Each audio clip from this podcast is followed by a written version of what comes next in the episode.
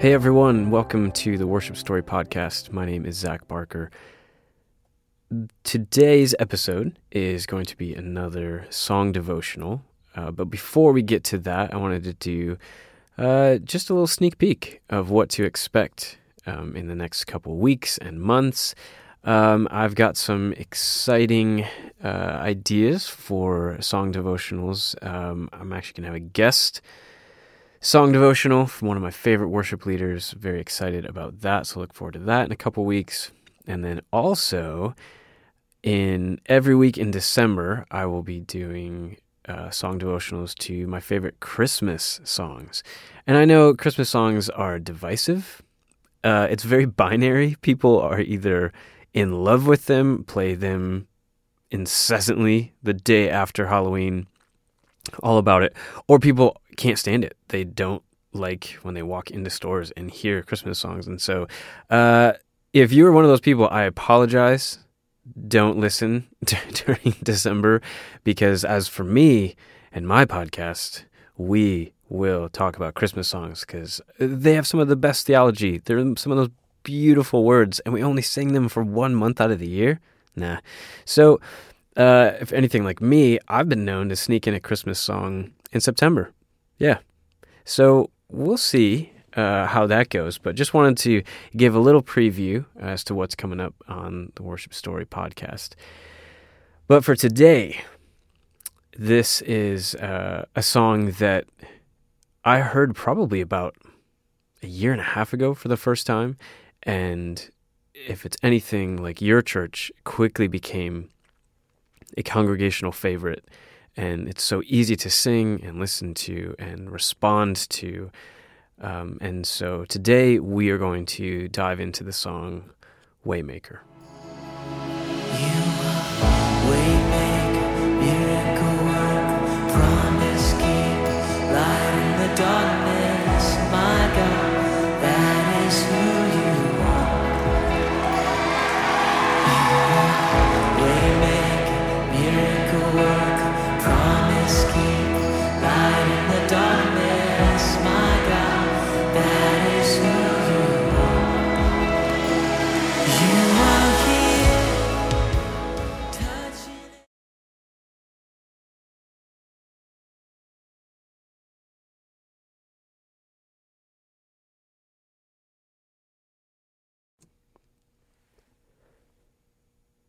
This song was written by Nigerian gospel singer Sinach and originally recorded as a single in 2016.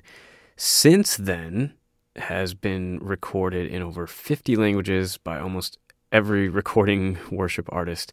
Um, talk about a transcendent song.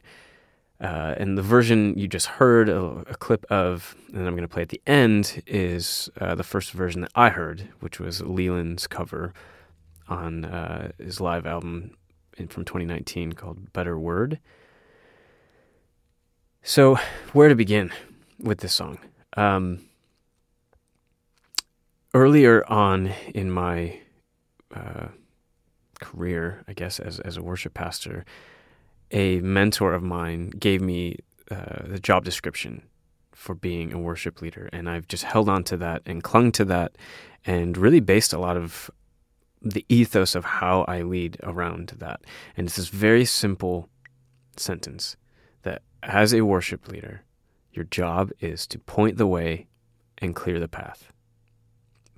Point towards Jesus, He is the way, and clear the path. Clear the path of anything that might get in the way of truly worshiping Jesus. It's not my job to explain everything, but it's my job to point at Jesus and get things that might be distracting out of the way. And this song does all of that lyrically. And so I wanted to do something a little bit differently this week. Usually I walk straight through each section of the song in the order that it's sung. But for this song, the bulk of what I want to walk through is in the four names of God that are used in the chorus. So I'm going to quickly walk through the three verses because they are really just clearing the path for the chorus. They're helping get out of the way. So, how how do these verses clear the path? Here's a fantastic quote from the late Eugene Peterson. He writes Worship is the strategy by which we interrupt our preoccupation with ourselves and attend to the presence of God. Worship is the time and place we assign for deliberate attentiveness to God, not because He's confined to time and place, but because our self importance is so insidiously relentless that if we don't deliberately interrupt ourselves regularly, we have no chance of attending to Him at all the other times and in other places. So, what the verses of this song do by starting with, You are here, and so I worship you, it, it repeats that pattern a bunch of times. And what this does is each time it's reminding ourselves to interrupt our preoccupation with who we are and attend to what God is doing. And so each verse has that same repeated pattern. You are here, moving in our midst, working in this place, touching every heart, healing every heart, turning lives around, mending every heart. And so I worship you. And all three of these verses do this repetitively. And it's such a great way of just clearing the path and pointing towards who God is. These words are reminding us that God is here, now, in this place. When we worship Him, we're setting all other things aside and properly enthroning Him to His rightful place at the forefront of our hearts and minds. And who is this God we're worshiping? Well, let's get to the chorus. Who is God? God is I am. It's not only what he's done, but who he is and what he's going to do. And so these four names that are repeated over and over in the chorus of this song Waymaker, Miracle Worker, Promise Keeper, Light in the Darkness. And then it says, My God, that is who you are. And all of these names, again, are, are not just who he is or what he has done, what he's going to do. All four of these have unique, different attributes of, of God. And what I love about this song is it declares all of these in the midst of what I was talking about in those verses, setting aside everything else. God, you are here, moving, working, healing, mending. And so I worship you. So let's look at those four names for a second and just kind of zoom in a little bit. Um, so, Waymaker, obviously the name of the song. Um, but for me, if you've listened to the the intro uh, to this podcast, the short little intro episode, um, I say that I think my, my life verse is in Isaiah 43. And um, in verses 18 and 19, it says, Forget the former things, do not dwell on the past. See, I, am doing a new thing. Now it springs up. Do you not perceive it? I am making a way in the wilderness and streams in the wasteland. And what God is saying to us is, I'm doing something new and exciting and I want you to be a part of it. But why are you letting things get in the way? I'm the waymaker. I'm the one who clears those things. Um, the wilderness in this text represents confusion and feeling lost, and the desert represents emptiness and death. And God is saying, I'm alive and moving in your life, but you're letting other things get in the way so you can't see it. But don't worry, I'll clear away the confusion and I'll bring life where there is death. Don't miss what I am doing. He is the waymaker. The next name, miracle worker. Um, this word miracle, I think, has kind of lost its luster, if you will, in in our current current cultural climate. Um, a question I've been asking myself a lot in, in our our church team, our church staff has been asking, like, why doesn't the, the church globally think in this, like, yeah, but what if God could do this anymore? Um, to kind of paint an example of that, one of my favorite stories in, in Scripture is in Luke 7.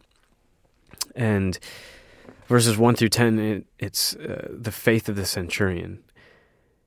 And when Jesus enters Capernaum, there, uh, well, I'll just read it from verse 2. There, a centurion's servant, whom his master valued highly, was sick and about to die. The centurion heard of Jesus and sent some elders of the Jews to him, asking him to come and heal his servant. And when they came to Jesus, they pleaded earnestly with him, This man deserves to have you do this because he loves our nation. He's built our synagogue. So they're, they're you know, is the, the centurion's servants are trying to implore Jesus, like, hey, this is a good guy. Um, will, you, will you listen? Will you come with us? So Jesus went with him. And when he was not far from the house, it says the, the centurion sent friends to say to Jesus, Lord, don't trouble yourself, for I do not deserve to have you come under my roof. That is why I did not even consider myself worthy to come to you. But say the word, and my servant will be healed. For I myself am a man under authority, with soldiers under me. I tell this one, Go, and he goes. I tell that one, Come, and he comes. I say to my servant, Do this, and he does it. And when Jesus heard this, he was amazed at him. And turning to the crowd following him, he said, I tell you, I have not found such great faith even in Israel. And then the men who had been sent returned to the house and found that the servant was well. So, what does that have to do with miracles? This centurion says something so brilliant.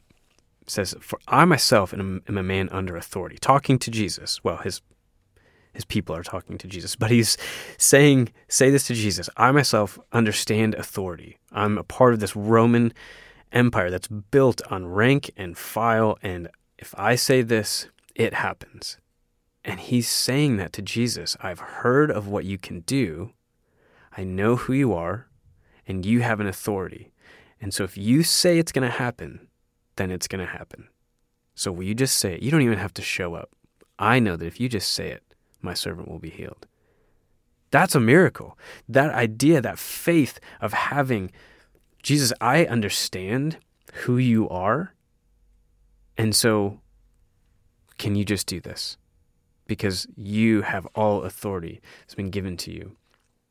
I think as a church, we have become disenchanted because our, our culture has used science and logic and, and reason to explain everything away. And those things aren't inherently bad. But I think the church has kind of fallen into that too far.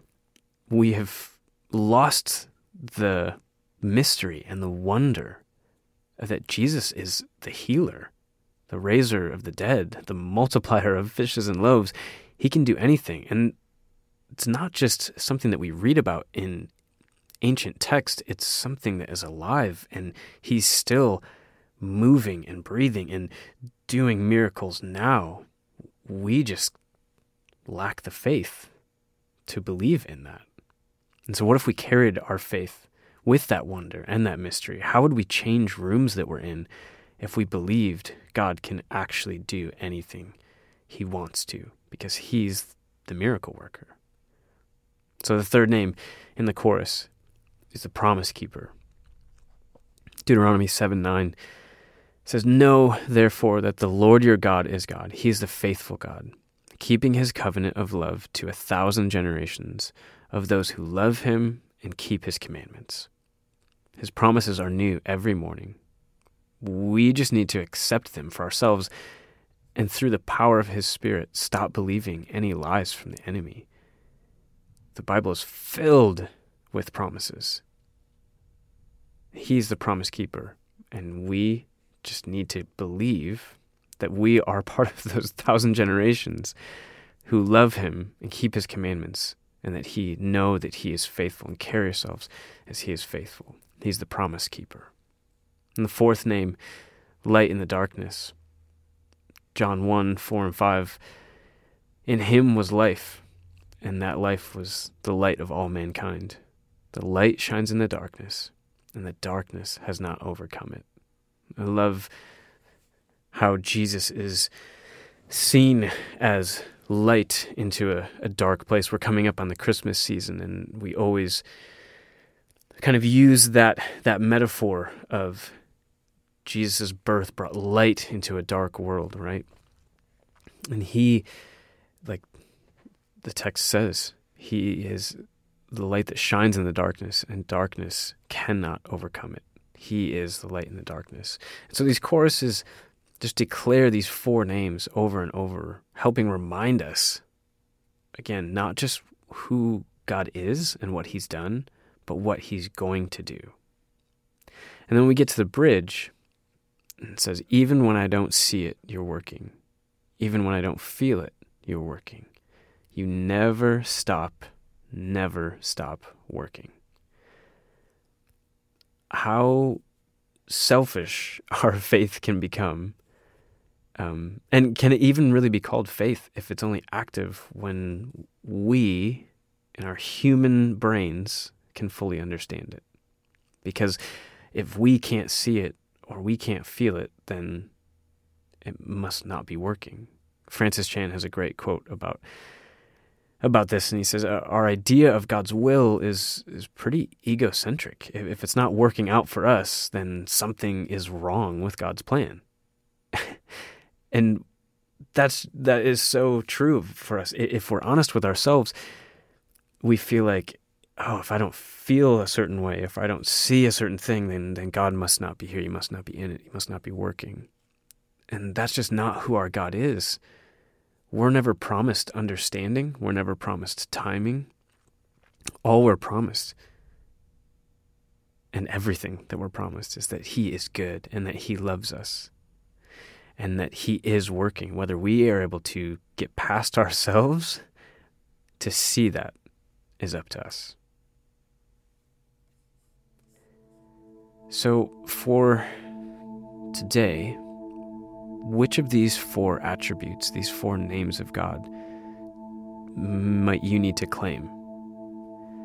Do you need to claim that He's the waymaker? That where there is no way, He's making a way? that He's doing something new, and maybe we just don't see it. I pray, Father, help us to see how you're making paths in the wilderness and creating streams of hope in the wasteland. Do you need to claim that He's the miracle worker? God, give me the faith of the centurion that still believes in miracles, that believes you can do anything you want to, that you are God and I am not. Help me to believe again in the mystery of your power, to accept that I don't have to understand your timing or your ways, but know and believe that you are good and you are capable of anything. That if my heart is fully following you, your thoughts are my thoughts, and your heart is my heart. So, your desires are my desires. And I can call upon the power of your name to do things that only you can get the credit for. Do you need to claim Promise Keeper? That God is faithful and true. Like I said before, the Bible is full of promises to his children that God will be with you, protect you, provide for you, be your strength, give you peace, give you words. They will always love you, and so many more. God, help us to know that you are the keeper of all promises and that you are faithful and true to your kids. And maybe you need to claim today that He's the light in the darkness. Maybe you find yourself in a season of darkness, but know that Jesus is the light of the world and he has overcome all darkness. And, and, don't get me wrong, darkness is real, and it's not just something you can flippantly turn away from, which is a great quote from N.T. Wright talking about Jesus. That Jesus wasn't like someone offering people a new type of torch so they could see better in the dark. Jesus was like someone saying that the sun had risen, and that if you would only open the curtains, you'd see that you don't need torches anymore.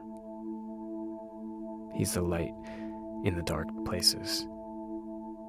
So, which of these do you need today? I encourage you to pick one, and as this song plays, pray for God to reveal Himself to you in a new way. Make one of these names of His come alive to you. Jesus is the way God made for us. So let's clear the path of any of the lies we might be holding on to and claim victory in these names of our way making, miracle working, praise keeping, light that overcomes all darkness, God.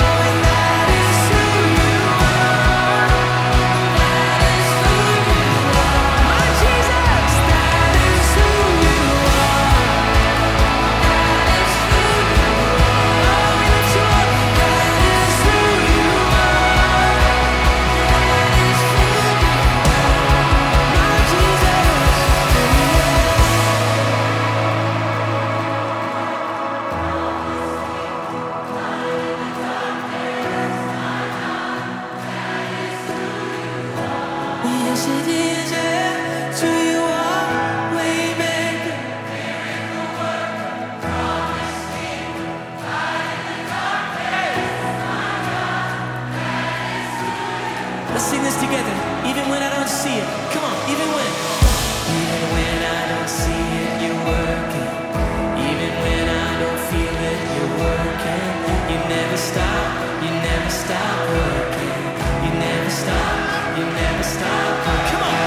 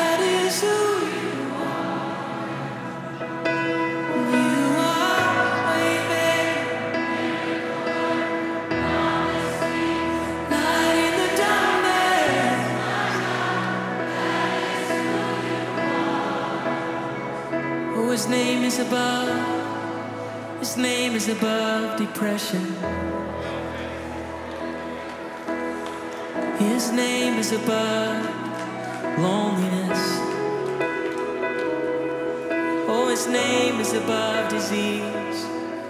His name is above cancer. His name is above every other name.